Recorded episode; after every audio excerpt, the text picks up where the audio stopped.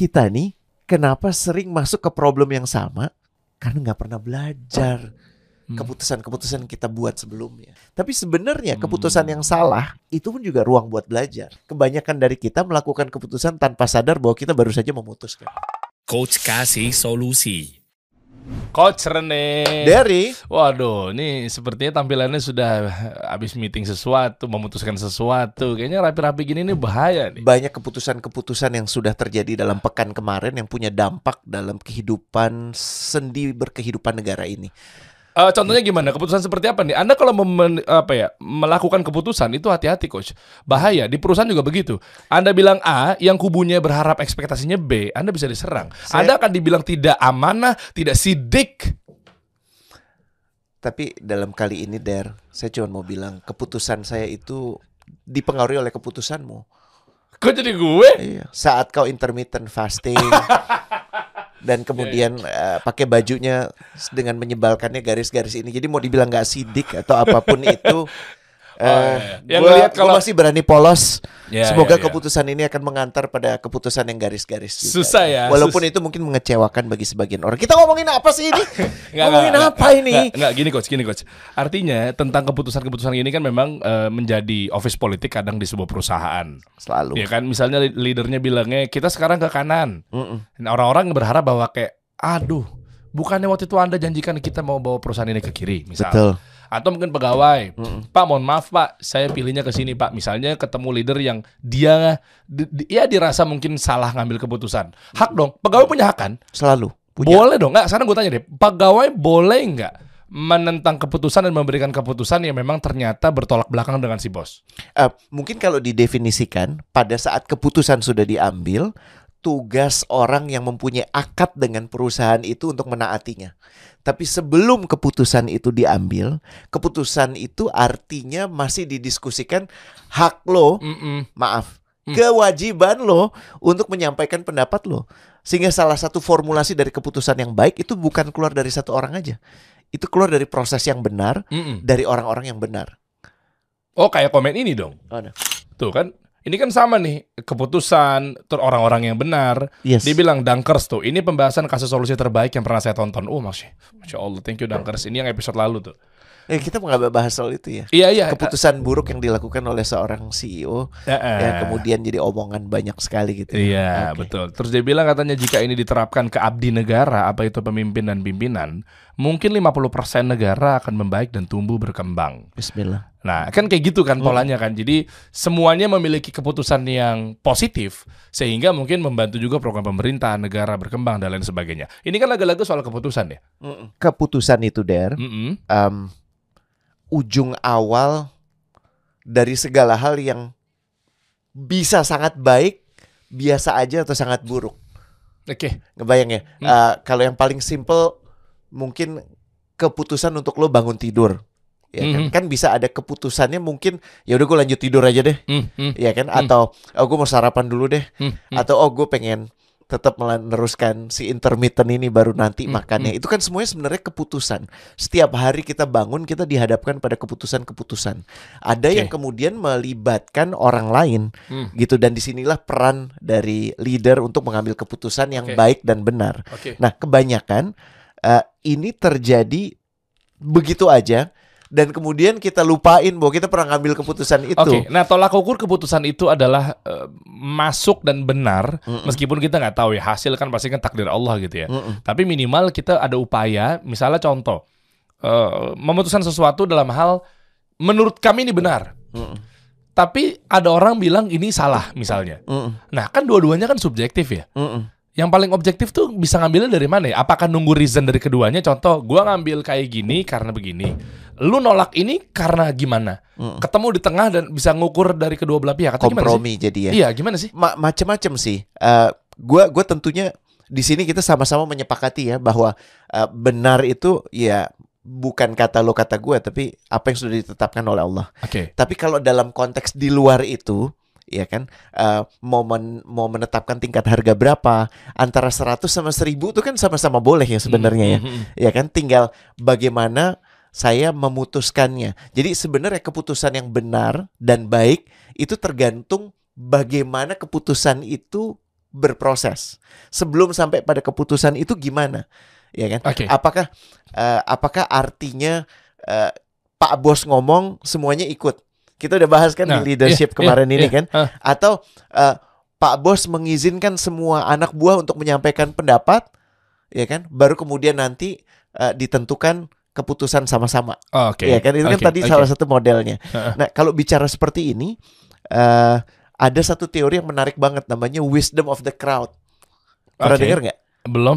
Jadi wisdom of the crowd tuh kurang lebih gini. Orang bersama-sama secara umum itu lebih pandai, lebih bijak dibandingkan satu orang.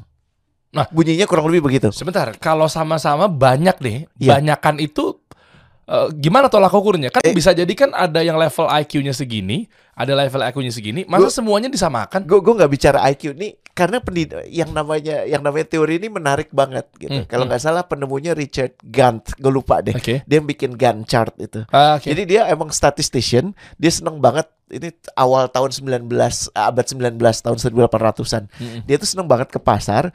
Ada di zaman itu tuh lomba, Bro. Lomba untuk supaya rame orang datang ke pasar di Inggris sana ada lomba tebak berat sapi. Ah, Oke. Jadi, jadi orang ada yang eh, berat sapinya berapa?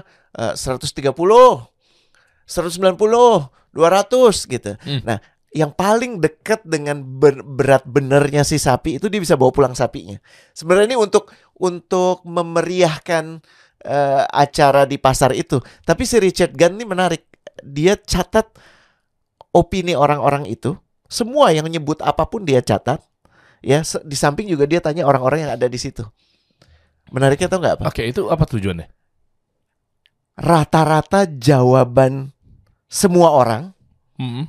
itu selalu paling mendekati berat sapi sesungguhnya. Oh, tahu dari mana? Statistik. Jadi dia nyatet jawaban semua Bukan. orang. Iya paham. Cuma kalau di asal sebut dan rekan-rekan nalar itu kan susah. Jadi gini, gimana? persyaratannya wisdom of the crowd itu ada tiga. Ah, Oke. Ya. Oke. Dan ini juga nyambung dengan bagaimana memunculkan keputusan yang lebih berkualitas. Oke. Nomor satu, lo harus memastikan keputusan itu nggak cuma dari lo seorang. Karena lo seorang dibandingkan dengan lima orang, dibandingkan dengan dua orang aja dua orang lebih Oh, berkualitas. iya, iya. Syaratnya, Heeh. sebagaimana wisdom of the crowd nih bilang, nomor satu, orang-orang ini jujur memberikan tebakan terbaiknya atau dalam kaitan keputusan memberikan pendapatan eh memberikan pendapat yang paling menurut mereka benar. Satu, Tahu dia jujurnya. Kita nggak usah ngomong Oh, tahu oke. jujurnya dulu. Oke. Tapi yang penting orang itu jujur dalam mengungkapkan pendapatnya. Oke. Jangan kemudian "Eh, menurut lu gimana? Gue sebenarnya tahu sih. Tapi gue nggak mau ngomong aja Iya, iya, gitu. iya, Ntar iya. dia malah dapat lagi. Bukan yang Oke, gitu ya. oke, oke. Jadi orang ini harus jujur. Terus nomor dua, orang ini punya eh, punya pengetahuan tentang itu. Maksudnya gini, kan lu tadi bicara soal IQ ya. Hmm. Untuk nebak berat sapi itu kan nggak butuh IQ yang tinggi-tinggi amat. Oke. Jadi tergantung problem kompleksitas problem yang diajukan. Ah, ah. Paham ya? Oke. Kalau nebak sapi ya orang yang artinya tahu sapi itu kayak gimana. Iya. Bisa memperkirakan bentuk sapi kayak gimana, boleh ikutan nebak. Ah, Paham ya? Oke. Artinya kalau di perusahaan lu nggak boleh nanya ke orang yang nggak pernah berhadapan dengan problem itu atau nggak ngerti ini problem apa. Ah, itu masalah tuh. Masalah tuh. Heeh. Ya, jadi kalau lo mau bertanya, gue tuh orangnya eh, sebagai bos, gue tuh demokratis banget. Semuanya sampai office boy, office boy, office gue gue nanya. Tapi yang lo tanya, office boynya kagak ngerti. Jadi Hmm. jawaban yang dia berikan nggak mungkin jawaban berkualitas. Iya. Tapi kalau lo bertanyanya kira-kira, kira-kira dapur itu letaknya di mana, lo perlu nanya office boy nggak? Iya, Ya bisa. perlu. Karena memang bidang dia. Karena dia Heeh. terlibat Iya. dan dia punya pemahaman eh, pemahaman umum iya. tentang apa yang dilakukan di pantry itu tadi Iya. ya. Dan yang terakhir eh, ada kelugasan dalam ber- menyampaikan itu sebenarnya 11 12 sama yang kedua sih. Ya, kelugasan tuh artinya gini.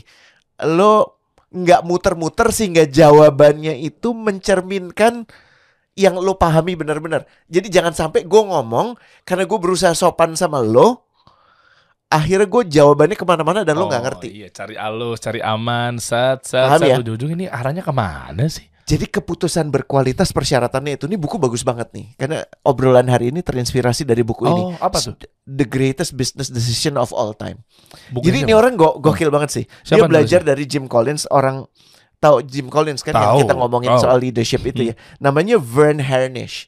Dia dia pokoknya bilang gini, gue terinspirasi sama bukunya Jim Collins. Tapi lebih jauh dari itu, gue mendata keputusan-keputusan hebat yang pernah dilakukan di ceruk dunia bisnis dunia dan gue coba rankingkan itu dan pengen tahu kenapa keputusan itu bisa muncul. Waduh, tuh orang banyak waktu luang Gokil tuh ya? kayaknya tuh ya.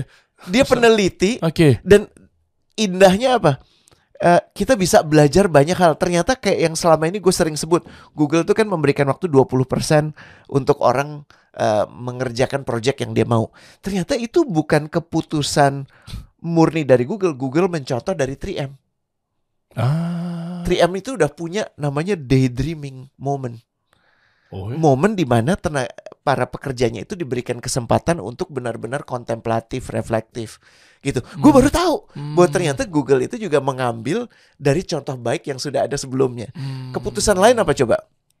Bagaimana board of directors kalau board of directors di Amerika tuh kurang lebih di sini setara dengan board of commissioners, ya. Iya, iya, Jadi iya. pengawas perusahaan Berarti di atas sisi level lah ya. di BOD-nya. i- C level mereka semua itu C Ah, level, oke, oke. commissioners itu C level. Oke. Cuman komisaris itu tidak melakukan pekerjaan eksekutif, mereka melakukan pekerjaan yang sifatnya pengawasan Hmm. dan memberi arahan. Bagaimana board of directors yang waktu itu dipercaya untuk megang Apple Mhm. memutuskan untuk mempekerjakan kembali Steve Jobs.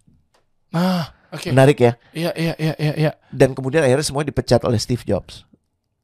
Ah, oke. Tapi keputusan itu berujung pada satu revolusi besar yang terjadi di dunia eh, di dunia yang kita tahu gitu kan gimana sih Apple kemudian sampai sekarang menjadi salah satu Oke. perusahaan paling berharga. Dan Steve Jobs juga akhirnya kan ditendang juga kan? Oh, itu yang pertama justru dia meninggal dalam posisi sebagai CEO kan. Oh, jadi sempat tendang masuk lagi ya? Iya. Hmm. Dia ditendang, ini menariknya, di- Hmm. dia ditendang sama orang yang dia pekerjakan. Kemudian Steve Jobs masuk dan menendang semua orang yang mempekerjakan dia gitu. Iya. Ini menarik Iya, ya. itu eh, siapa sih Tim Cook dan buk- Tim Cook tuh orangnya dia, tapi yang yang mempekerja yang yang yang Steve Jobs cari untuk jadi bos dia tuh namanya eh, John Scully. Ah, iya iya iya. gitu. oke. Jadi menurut gue gini, kita nih kenapa sering masuk ke problem yang sama?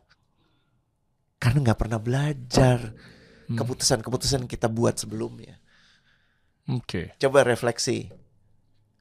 Apa yang membuat lo memutuskan bikin kasih solusi? Hmm. Itu kan keputusan besar kan? Iya, iya. Oh, Ya iyalah. kan? Dan itu nyambung dengan co-founder ada Renat, ada Khalid gitu kan. Mm-mm. Tapi selanjutnya yang lebih lebih kecil dari itu. Apa yang membuat lo memutuskan untuk fokus kepada sumber pendapatan, sumber revenue tertentu? Mm-mm. Terus lebih kecil lagi, apa yang memutuskan lo untuk me- menghai- mempekerjakan orang?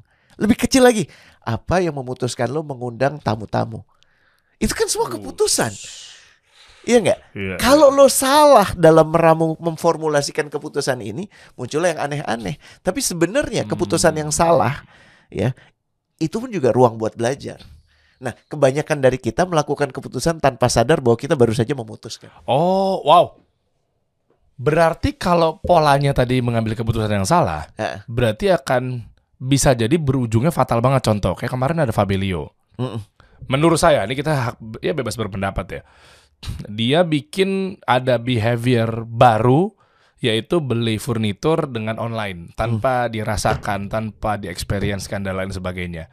Ya kalau gue sih beli furnitur ya pasti gue ke Ace Hardware, Informat, eh, IKEA dan lain sebagainya. Karena ya harus lihat wujudnya, harus dirasakan experience gitu kan. Hmm. Baju oke lah 11 12 karena L-nya lu sama L-nya gue mungkin kalau sama oke lah tipis-tipis. Tapi kan berbeda dengan furnitur. Akhirnya kan tutup. Hmm. Nah itu kan memutuskan dari awal tuh berarti harus bener bahwa gue mau rubah behavior orang yang mau beli furnitur tapi versinya online. Hmm. Nah kalau menurut gue ya dengan hemat dan sedikit ilmunya gue menurut gue itu dari awal aja udah bingung tuh Mm-mm. bahasa halusnya begitu. Mm-mm. Kalau bahasa parahnya mah ya lu salah gitu loh.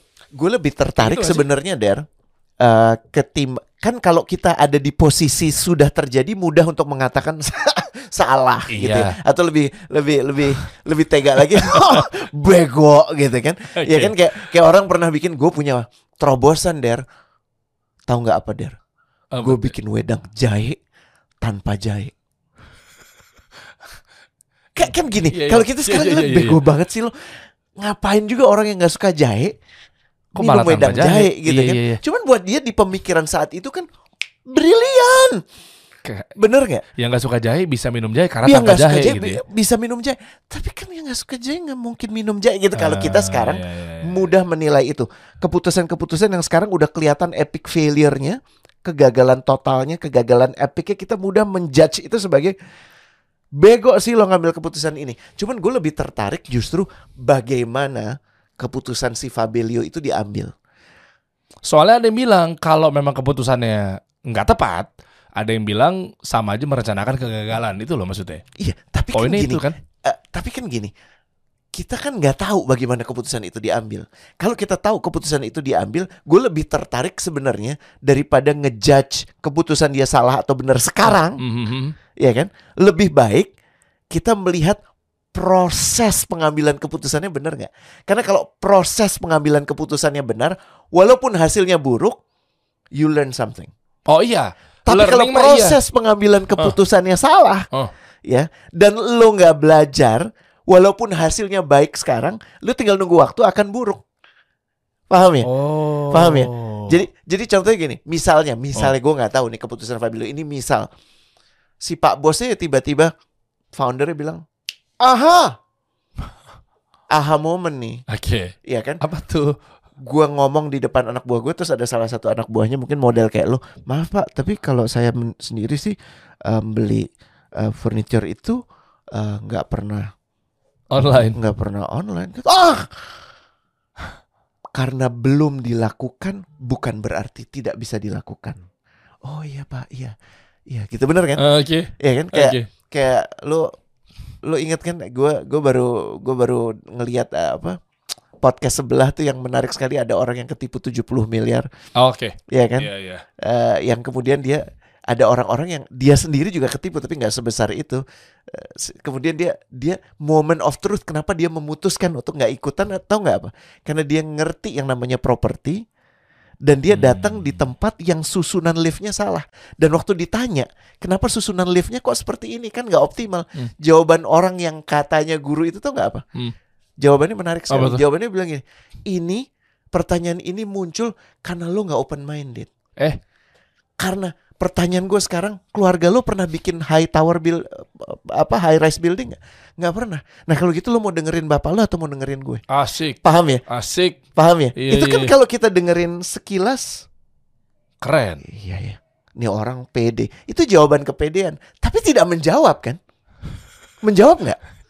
Enggak jadi sebenarnya clue-clue itu udah dimunculkan dari bagaimana sesuatu dijawab? Sebuah pertanyaan dijawab. Kalau pak bosnya bilang waktu si anak buah itu yang tadi si Fabelio itu bilang eh, bertanya ini kan nggak pernah ya? Saya sih nggak pernah melakukan itu. Itu karena kamu.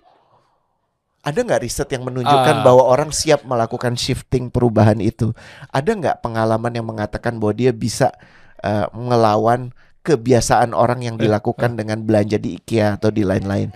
Kalau enggak ya artinya emang masalah dia nekat aja Oke, ini keren ya pembahasannya deh. Paham ya? Jadi para leader dan anak buah saat lo dalam sebuah meeting ditanya dan lo memilih nggak mengungkapkan pendapat lo, tapi lo udah ditanya ya, lo udah ditanya ya, lo tuh sebenarnya juga bertanggung jawab atas kegagalan yang terjadi. Uduh, uduh. Masa iya? Serius? Lah kan kita ditanya. Kan udah ditanya. Eh, tapi coba punya hak lo juga punya- dong. Oh, maaf saya nggak tahu pak. Oh nggak tahu boleh. Oke. Tapi kalau lo tahu, ya, atau Ah. lo punya pendapat, tapi lo memilih untuk nggak mengungkapkannya, Oke. lo play along Oke. pada saat ada kegagalan, itu karena lo juga. Meskipun ujungnya gagal, bisa dipastikan karena kita kalau salah menjawab. Lo kan keputusan ada di andil. bosnya. Lo Oh, punya, punya andil. Kenapa? Karena gini, pada saat bos itu bertanya, asumsi nomor satu yang lo harus pegang, ini dari buku ini ya, Ah, ah. bos itu bertanya benar, bertanya karena ingin tahu, bukan bertanya karena ingin dikesankan baik.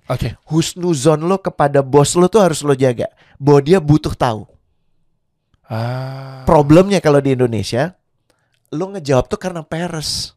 Iya itu betul. Bener nggak? Lu betul. ngejawab untuk dilihat lu punya jawaban. Lu ngejawab karena so tahu. Hmm. Lu ngejawab karena dibilang supaya dibilang pinter. Atau takut. Lu nggak jawab karena takut. Iya. Atau lu jawab karena takut Iya, karena nanti takut. ditunjuk lagi. Hmm. Jadi lu asbun. Nah, ini yang menurut gue asal muasal kenapa banyak perusahaan akhirnya pola pengambilan keputusannya buruk. Dan pola pengambilan keputusan yang buruk tinggal tunggu waktu. Hmm, oke. Nah, sekarang dibalik. Bos nanya, memang nggak tahu. Hmm. Tadi kan gagal ujungnya. Hmm. Ujungnya berhasil. Qadarullah. Hmm. Oke, biiznillah. Tapi kan banyak juga yang nggak ada dapat apa- ya apresiasi buat si pegawainya. Iya betul. Nah terus ngapain? Kalau gue kasih tahu nggak naik juga gaji gue. Ah kalau mindsetnya begitu gimana? Eh, kalau lu punya mindset seperti itu, artinya lu masih ada dalam tataran transaksional aja. Lu meyakini bahwa hubungan kerja lu cuma sama manusia. Sementara kita sama-sama tahu di antara dua orang ada yang ketiga, betul kan? Hmm. Allah dan Allah mengirimkan malaikatnya untuk menyaksikan itu semua. Jadi gini, akad itu perjanjian yang lo buat perjanjian kerjasama dengan perusahaan atau sebutannya namanya eh, kepegawaian sebenarnya sebenarnya itu adalah janji bahwa lu akan selalu memberikan yang terbaik termasuk pendapat lo. Nah, perkara pendapat itu benar atau salah itu urusan nanti. Yang pasti lu diminta untuk mengekspresikan, menyampaikan pendapat lo. Makanya ini problem Oke. pelik di Indonesia. Karena mengungkap pendapat aja susah. Kenapa? Kita takut salah. Kita itu rasa takutnya sama Iya, salah iya, lebih iya. besar. Sehingga perusahaan, bos yang mestinya dapat 18 pendapat, paling cuma dapat dua. Satu ngomong A, yang satu kontra A. Betul nggak? Iya betul. Betul nggak? Iya, Nggak betul. ada tuh pendapat B, pendapat C, pendapat D. Nggak ada. Hmm. Nggak terjadi kalau ini perusahaan Israel. Nyebelin ya. Iya sih. Karena secara kultur mereka mendidik diri mereka dan ini bukan bentuk pujian yang berlebihan ya. Ini ada risetnya.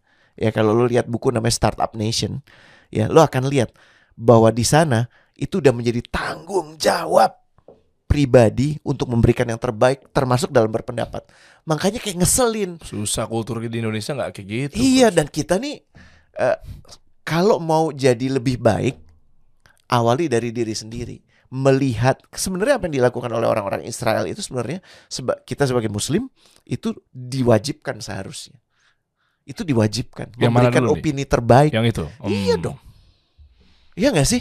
Hmm. Apa cuman ya udah lo sepakati perjanjian kerja ya ya Pak Renat suruh gue deh kalau Pak Renat nggak suruh ya udah deh. Iya sih. Pak Dery maunya gue apa sih? Paham ya? Hmm. Makanya yang mikir cuman atasan. Dan kalau yang mikir atasan, ya maaf nggak berkualitas. Masih ingat wisdom of the crowd? Semakin sedikit pengambil keputusan, orang-orang, maksudnya orang yang memikirkan akan satu keputusan, artinya semakin tidak berkualitas. Hmm. Itu tuh poinnya. Gue jadi inget kemarin gue ngundang eh, foundernya dua coffee. Hmm. Eh, kakaknya kakak kandungnya Raisa tuh. Mm-mm. Nah, eh, si Aldi cerita dia bangun dua coffee itu di DC, Washington DC, Hmm. di Amerika situ. Terus akhirnya dia melihat bahwa eh, ada behavior-behavior yang yang luar biasa gitu dibanding kultur kita gitu ya. Hmm. Yaitu dari mulai konsumennya, dari mulai baristanya, anak buah baristanya dan seterusnya itu itu wow. Masing-masingnya tuh luar biasa. Mohon maaf ya, mungkin kalau di kita tuh si oknum-oknum ini tuh ngom ya berusaha nama budaya. Ya pokoknya dia akan melayaninya ya kalau percuma gaji gue segini-segini aja. Iya. Baristanya juga sabar ngapa? Kan gitu kan kalau lagi buru-buru lagi anggaplah misalnya bikin kopi yang manual brew apa segala macam pasti kan proses, Proses. kan. Sabar ngapa? Mungkin gitu kan teman-teman tuh konsumen juga nggak di sana si konsumen rela nungguin sejadi-jadinya tuh kopi. Si baristanya nggak ngerasa bahwa kayak ya udah gue gue lagi profesional nih gue lagi bikin lo yang terbaik. Jadi kayak kulturnya tuh hidupnya asik banget gitu loh. Gue ngeliatin di situ tuh. It- itu Maksud yang gue ingin yang Wow. ingin gue apa ya dari obrolan ini sebenarnya harapannya adalah speak up man ya speak up jadi jangan jangan penuhi pikiran lu dengan begitu banyak pemikiran Kalau lu speak up nanti titik titik titik. Speak up aja sampaikan. Selama itu melalui proses pikir yang benar. Kenapa? Karena lo diuntungkan, perusahaan itu diuntungkan. Palingnya kalaupun hasilnya belum langsung lo lihat, akan jadi sangat baik. Tempo hari ada orang yang tiba-tiba nanya ke gue di masjid, men. Abis selesai ini, Coach Rene dari kasih solusi. gitu kan. Coach, aku pengen nanya, Coach. Jadi saya itu ya ada ada ukti gitu ya, ada perempuan. Oke. ya. Saya itu uh, researcher sudah dipekerjakan oleh satu perusahaan, Oke. ya enggak. Tapi hasil riset saya ini berharga sekali. Saya ingin jual ke perusahaan saya. Dia kerja di perusahaan itu. Dia kerja di perusahaan itu, SOP-nya disuruh ngeriset. ngeriset. Terus dijual. Terus hasilnya dia pengen jual. Terus gue bilang, kira-kira etis nggak? Gue bilang, aku lega sekali kamu bertanya, ya kan? Oke. Karena jawabannya sangat ja sangat jelas tidak etis. Kalau kau mau menjual itu, kau harus keluar dengan perusahaan, tapi kau harus melaporkan bahwa saya sudah melakukan penemuan A B C D E. Terus aku nanya yang menarik, kenapa kamu ingin jual? Supaya dapat pendapatan lebih. Oh gitu. Siap. Bukannya selama ini lo udah dibayar gitu kan? Ah, Oke. Ah, menurut saya kurang. Hormat sekali sih. ya Masya kayak itu Allah. ukuran tiap orang beda dan caranya kreatif banget. Cuman Bu, Non, Kak gitu ya. Ah, ah. yang mempercayai lo di awal untuk meriset itu kan perusahaan. Iya. Yang memberikan sumber daya lo untuk kemudian meriset itu kan perusahaan. Oh iya. Komputernya, wifi-nya. Dan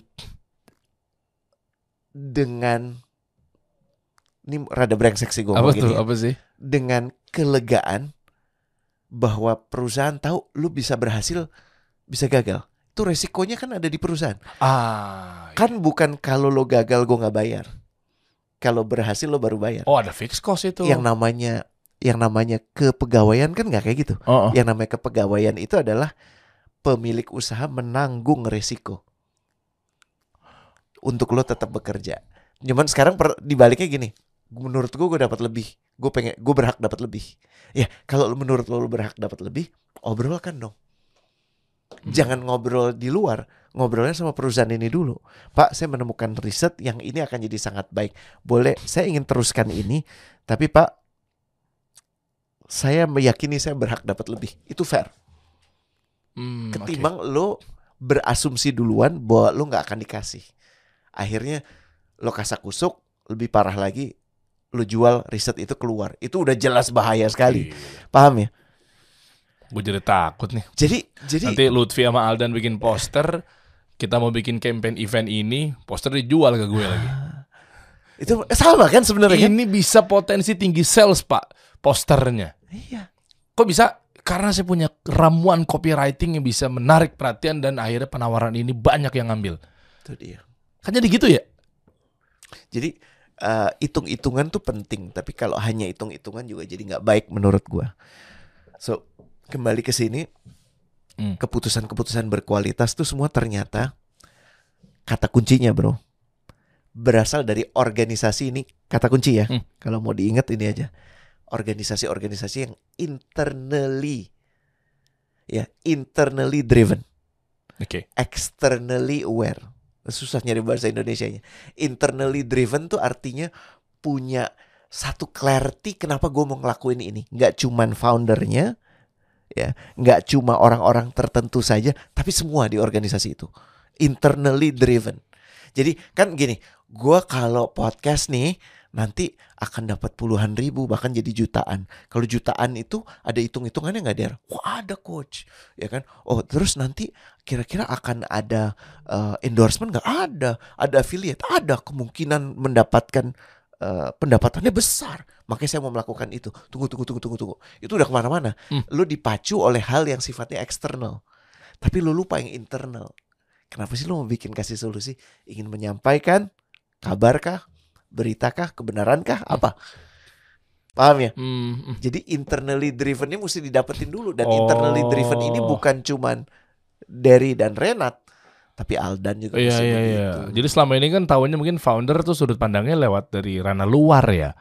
Melihatnya kalau Peluang. ini dapat peluang. Potensi. Uh, market views. syariah Iya. gede akan jadi tambah gede. Yuk. Itu namanya externally driven. Hmm. Pada saat lo ada di situ dan kayaknya duitnya kurang, lo akan bilang ini ya udahlah ya, nggak usah syariah syariah amat ya. Kita cari yang dikit-dikit gitu boleh deh kali ya. Jadi lo berkompromi eh, untuk hal-hal yang prinsip. Kenapa? Karena lo gak punya prinsip. Pada saat lo berkompromi untuk hal-hal yang prinsip, artinya apa? Itu indikasi jelas lo gak punya prinsip. Hmm. Lo gak internally driven. Satu. Tapi lo juga mesti externally aware. Externally aware tuh lo memahami, oh ada kemungkinan kebijakan ini muncul. Waktunya speak up kata Kang EF kan. Iya, iya, Lo iya. jangan diam aja, lo menyuarakan karena Iya. ini akan jelas, bukan cuma merugikan gue, merugikan masyarakat. Oh, kayak kemarin kan media kan Ya. katanya mau diatur ngarahnya ke sini. Lo harus Exactly. menjadi jurnalisme berkualitas. Saya Iya lo kan? daftarin media lo ke sini. Itu Dan- kan bahaya nih buat UMKM yang baru Betul. memulai nih gitu, Dan kalau ada peluang-peluang lain, iya tugas lo untuk punya kesadaran, untuk punya kita memetakannya gimana nih, gitu. Oke, coach, ini mengenai keputusan lagi nih, coach. Ini menarik ya tadi ya pembahasannya. Hmm, kalau memang misalnya udah diputuskan, misalnya ada sebuah perusahaan, eh, komisarisnya atau foundernya itu menarik sebuah si- seorang CEO, Mm. jadi berdua nih, oke, memastikan kapal ini akan berjalan, dia narik nakoda kayak apa segala macam gitu.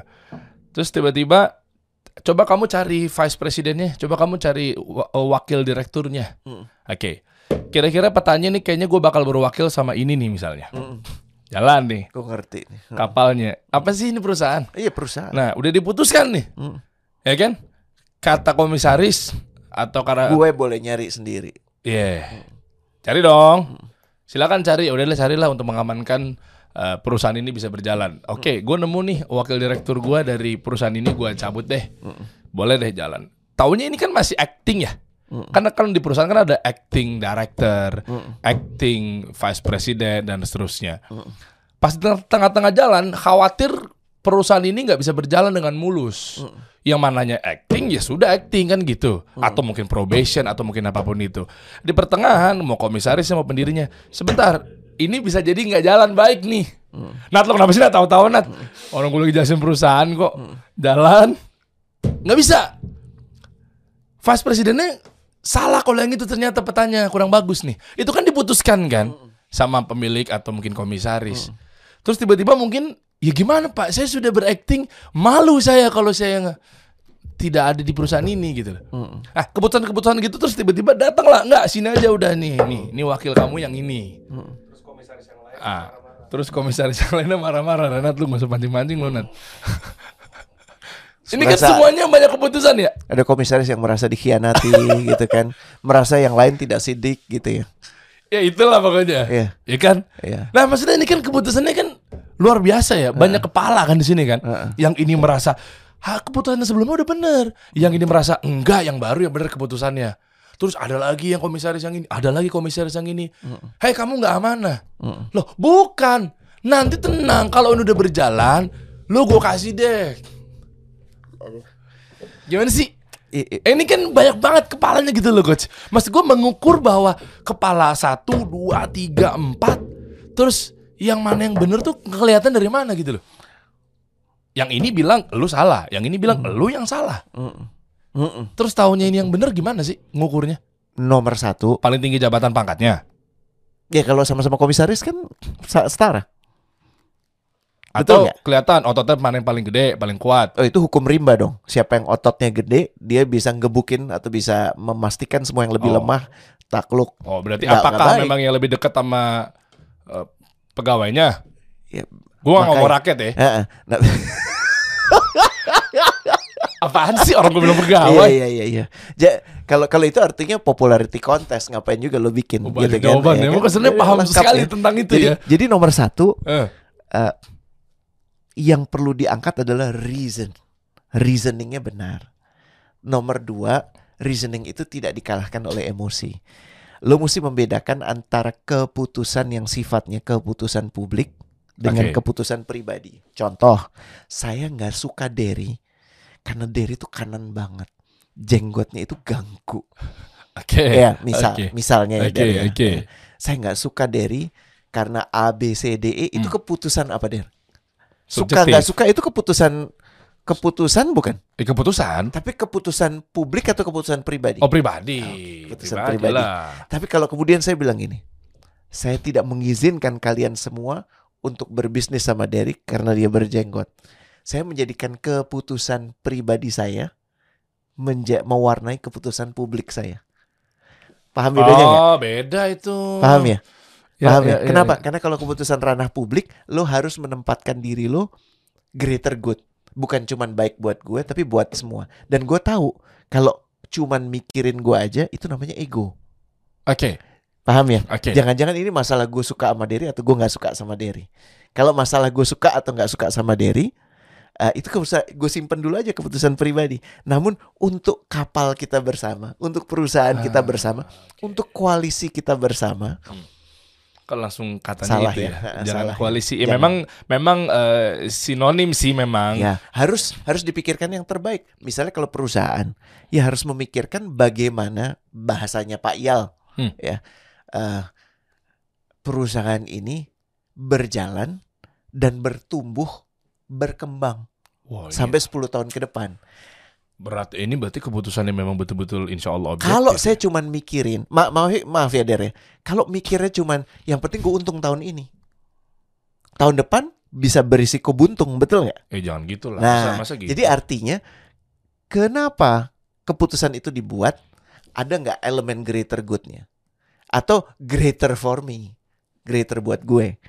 Nah itu bermasalah. Gila, itu beda ya ternyata ya baru tahu gue. Paham? Ber- bermasalah itu, Hmm. bermasalah. Jangan-jangan pada saat saya memutuskan ini karena saya tahu, ya, ini akan lebih baik buat orang saya. Gila, Paham e- ya? ego lagi ujung-ujungnya. ya? Ego. Oh, itu Tapi nggak ya? tahu ini ini perusahaan nguntungin atau enggak. Yang penting anak gue kerja di sini. Bisa nggak? Bisa nggak? Bisa, bisa. Gue tahu anak gue nggak jelek-jelek amat. Oke. Tapi gue juga tahu ada calon-calon lain yang lebih baik untuk perusahaan ini loh, bukan untuk gue. Ini kan kita bicara perusahaan ya, Der ya. Iya, kita iya, nggak bicara iya. yang lain ya. Iya, iya, iya. Iya kan? Iya. Gini, ini perusahaannya Derry. Heeh. Gue punya anak. Iya. Gue bilang, Der, anak gue ya Der ya. Gue taruh di perusahaan ini. Derry sebagai orang yang bekerja di perusahaan Iya, ini, iya. walaupun eksekutif, Iya. lo bisa nolak nggak? Eh bisa lah. Lah, Bisa. Urusannya Tapi apa gini, gitu? Tapi lo tega nggak nolak gue? Apalagi kalau anak lo tau anak gue lulus gitu kan? Anak gue eh, apa berkiprah lah. Lo akan ngomong gimana? Boleh deh coach. Tapi saya tetap akan cari beberapa calon yang lain ya. Kalau saya menemukan calon yang lain lebih baik ya saya untuk kebaikan perusahaan Loh, ini. Yang paling fair kan itu memang. Iya, kalau untuk kebaikan perusahaan ini saya akan cari calon lain juga. Kalau saya nggak nemu calon lain, anak coach boleh ya. Lah itu kan Itu kan fair. kayak kurang ajar ya. Ka- Kalau dari gua kan ngeliatnya gini, Der, ya, gua naruh duit, gue ikut terlibat di sini, ambil anak gue. Ya masa gitu sih? Nah, Masa gitu? paham ya? Loh iya dong. Enggak. Paham ya? Iya maksudnya kan gue yang lebih tahu. Karena lo tentang- yang akan menjalankan ini kan. Paham. Gue lebih tahu perusahaan ini akan ngarahnya ke mana. Heeh. Gue lebih tahu insya Allah ya kan dengan masalah dan mudarat yang dipertimbangkan. Anda bawa anak Hmm. masuk ke sini. Lah, udah bagus jawabannya begitu, fair. Kecuali mungkin aja yang kayak kasar tuh kayak gini, nggak bisa. Mm-mm. Ya kan? Atau enggak? Iya. Nah, kalau iya tahunya menjamin bahwa perusahaan ini berjalan gimana? Kalau oke lah gue yain. Lah kalau buntung. Nah itu, makanya memang pertimbangannya itu banyak. Tidak ada satu keputusan itu yang yang tidak berdampak pada keputusan lain. Nah, pertimbangan itu ngukurnya gimana, coach? Bahwa Greater good sih, Der. Kalau ngelihat secara Oke, ini umumnya, CEO-nya nih kan ada harus dari vi- eh, cari vice president Hmm. nih. Misalnya gue CEO-nya, adalah diskusi yang kayak tadi tuh ada bapaknya eh, bawa anaknya dan seterusnya. Terus Gre- gua nih sebagai CEO tuh ngelihatnya gimana? Yang penting kita kita bicara good dan greater good ya Iya. supaya kawan-kawan paham ya. Oke, Kalau good buat Derry menentang gue atau menyepakati gue? kalau Good gua- buat Derry ya? mm, menentang dong. Loh, good Menentang buat dong. Derry. Oh, good buat gue. Kan Good- kalau lo menentang, Good buat gue, iya gue yain. Lo yain kan? Iya, karena buat gue. Iya kan? Iya. Ah, oke. Gue suka nih sama eh, gue gue butuh coach Rene Oh, for iya. whatever it is. Itu buat Gue gue. butuh duitnya, gue butuh networknya. Lo bilang iya, itu good ya. Buat good for you ya. Tapi greater goodnya apa dari itu? Greater goodnya pemikiran yang juga lo mesti pertimbangkan. Ini good sih buat gue. Jadi gue nggak ribut sama coach Rene. Tapi greater goodnya terlayani nggak? Apa itu? Perusahaan ini bisa berjalan baik. Greater good dari perusahaan berjalan baik apa? Perusahaan terus berjalan baik dan terus berkembang. Itu greater Aduh, good. Belum jamin juga sih. Ya, jadi ada lihat ya, good buat Derry, greater goodnya di atasnya adalah perusahaannya bisa jalan. Di atasnya perusahaan bisa jalan, perusahaannya menguntungkan dan terus bertumbuh kembang. Di atasnya ada nggak der? Iya ada aja. Apa? Perusahaan udah bisa jalan, perusahaan berkembang di atasnya apa? Berdampak baik buat Baik, sekeliling. Paham ya? Hmm. Paham ya? Lo tahu der, kalau lo iya kan, ya itu untuk kebaikan lo. Tapi lo juga tahu bahwa lo tidak boleh berhenti mencari orang yang lebih baik buat Oh, perusahaan iya. lo. Satu banding tiga nggak masuk bos. Nah. Ya kan tadi kan ada tiga layer di atasnya ada satu. Gue iyain deh good buat gue. Tapi lo harus pikirkan tiga ini atasnya yang bahkan value-nya lebih besar tapi itu akan terkorbankan apa enggak? Sekarang dibalikin ke sudut pandang gue ya. Hmm. Kan tadi lo nya sebagai yang menjalankan perusahaan. Sekarang gue yang menaruh duit atau ikut terlibat dalam pembentukan perusahaan ini. Hmm. Dari gue nya, good gue apa? Anak gue masuk sini. Masuk tuh. Ada nggak greater good dari itu? Ya Ada. harus ada. Greater goodnya adalah Apa tiga jenjang lagi? Mau bisa bisa lebih tinggi. Apa greater goodnya adalah perusahaan ini juga berjalan baik. Tapi kalau gue nggak punya itu, gue akan melihat the greatest good. Hal yang paling gue butuhkan adalah anak gue ada di sini. Mau anak gue di situ akan bikin perusahaan ini lebih baik atau enggak, not my problem. Yang penting good yang gue kejar, greater good yang gue kejar, anak gue ada di sini.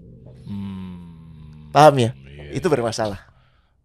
Jadi nga- ngukur baik atau enggak tuh gampang. Dia itu melayani dirinya saja atau melayani yang lebih tinggi dari itu. Hmm. Karena frame bisa macam-macam. Pada saat lo nolak anak gue, gue akan bilang, lu udah janji der, Hmm.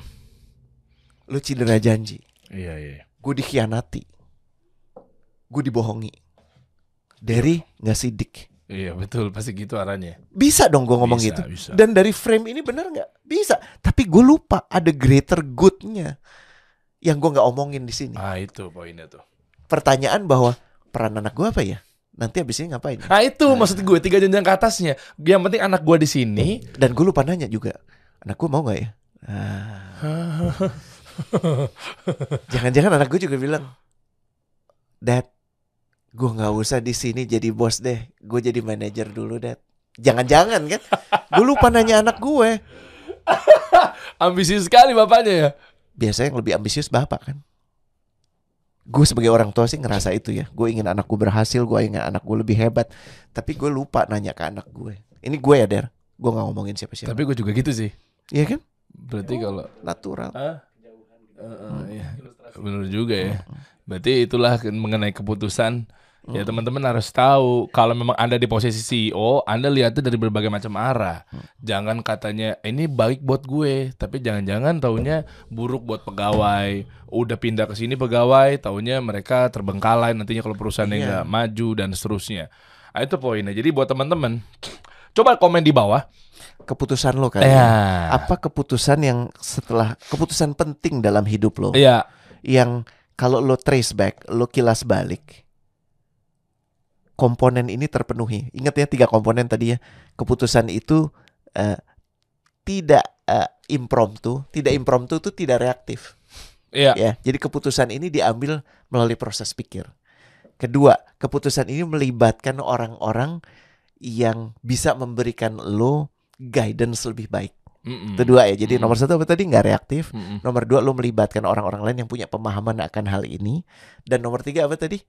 Greater good untuk yang lebih kebaikan yang lebih besar. Hmm. Nah, tiga elemen itu terpenuhi nggak? Coba lo belajar untuk menilai keputusan lo sebelum lo menilai keputusan orang lain. nanti keukur tuh ya. Nanti keukur. Bener nggak lu dari cara memutuskan ini. sesuatu gitu ya? Exactly. Dan ini buku bukan gue yang ngarang, tapi kalau lo mau cari bukunya, I really recommend this book. Ya, Ini um karena, di mana aja lah? karena ini ngobrolin soal tau nggak? Eh, ada di toko-toko buku gitu masih pakai bahasa Inggris, tapi dia bicara tentang ada ada keput, lima keputusan yang dia kagumi sekali, der.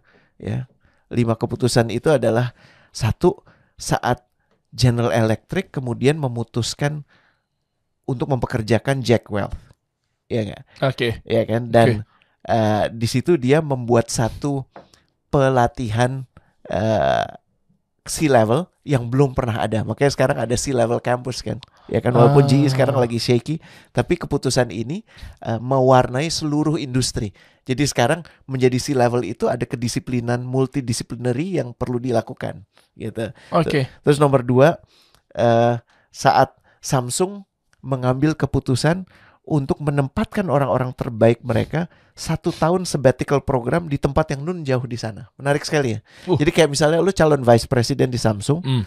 lu akan ditempatkan di area yang jauh sekali dari kantor pusat Alasannya? untuk supaya lu punya gambaran ngapain sih eh, organisasi ini bekerjanya gimana sih? Yang di ujung sana kayak gimana sih? Ini menarik ya buat orang-orang yang ada di perusahaan yang besar ya. Oh, iya, iya. Terus nomor tiga, eh, ke- keputusan Apple tadi yang mempekerjakan eh, Steve Jobs dan keputusan Henry Ford me- melipat gandakan eh, apa upah karyawan waktu itu. Ya, ini ini Keren. ini menurut gue, gue pribadi belajar banyak banget bahwa keputusan baik itu nggak mungkin muncul dengan sendirinya. Dia nggak muncul dari keadaan vakum, tapi dia muncul dari keadaan tiga itu tadi apa? Nggak reaktif, Mm-mm. ya hati-hati. Jadi kalau lo lagi terdesak untuk melakukan sesuatu, jangan ngambil keputusan.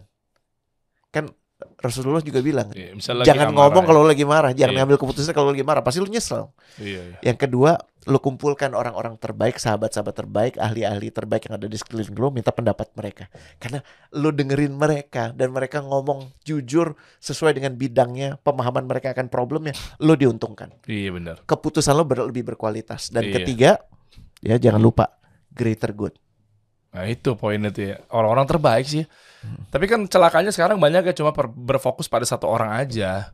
Satu Apa orang kata satu orang ini misalnya. dan yang lebih buruk yang dimauin sama orang itu. Jadi Iya. mikirnya cuma sempit aja Ya yang udah. baik buat gue. Ini pokoknya gue. Heeh. Kalian tuh semua hanya petugas. Mm.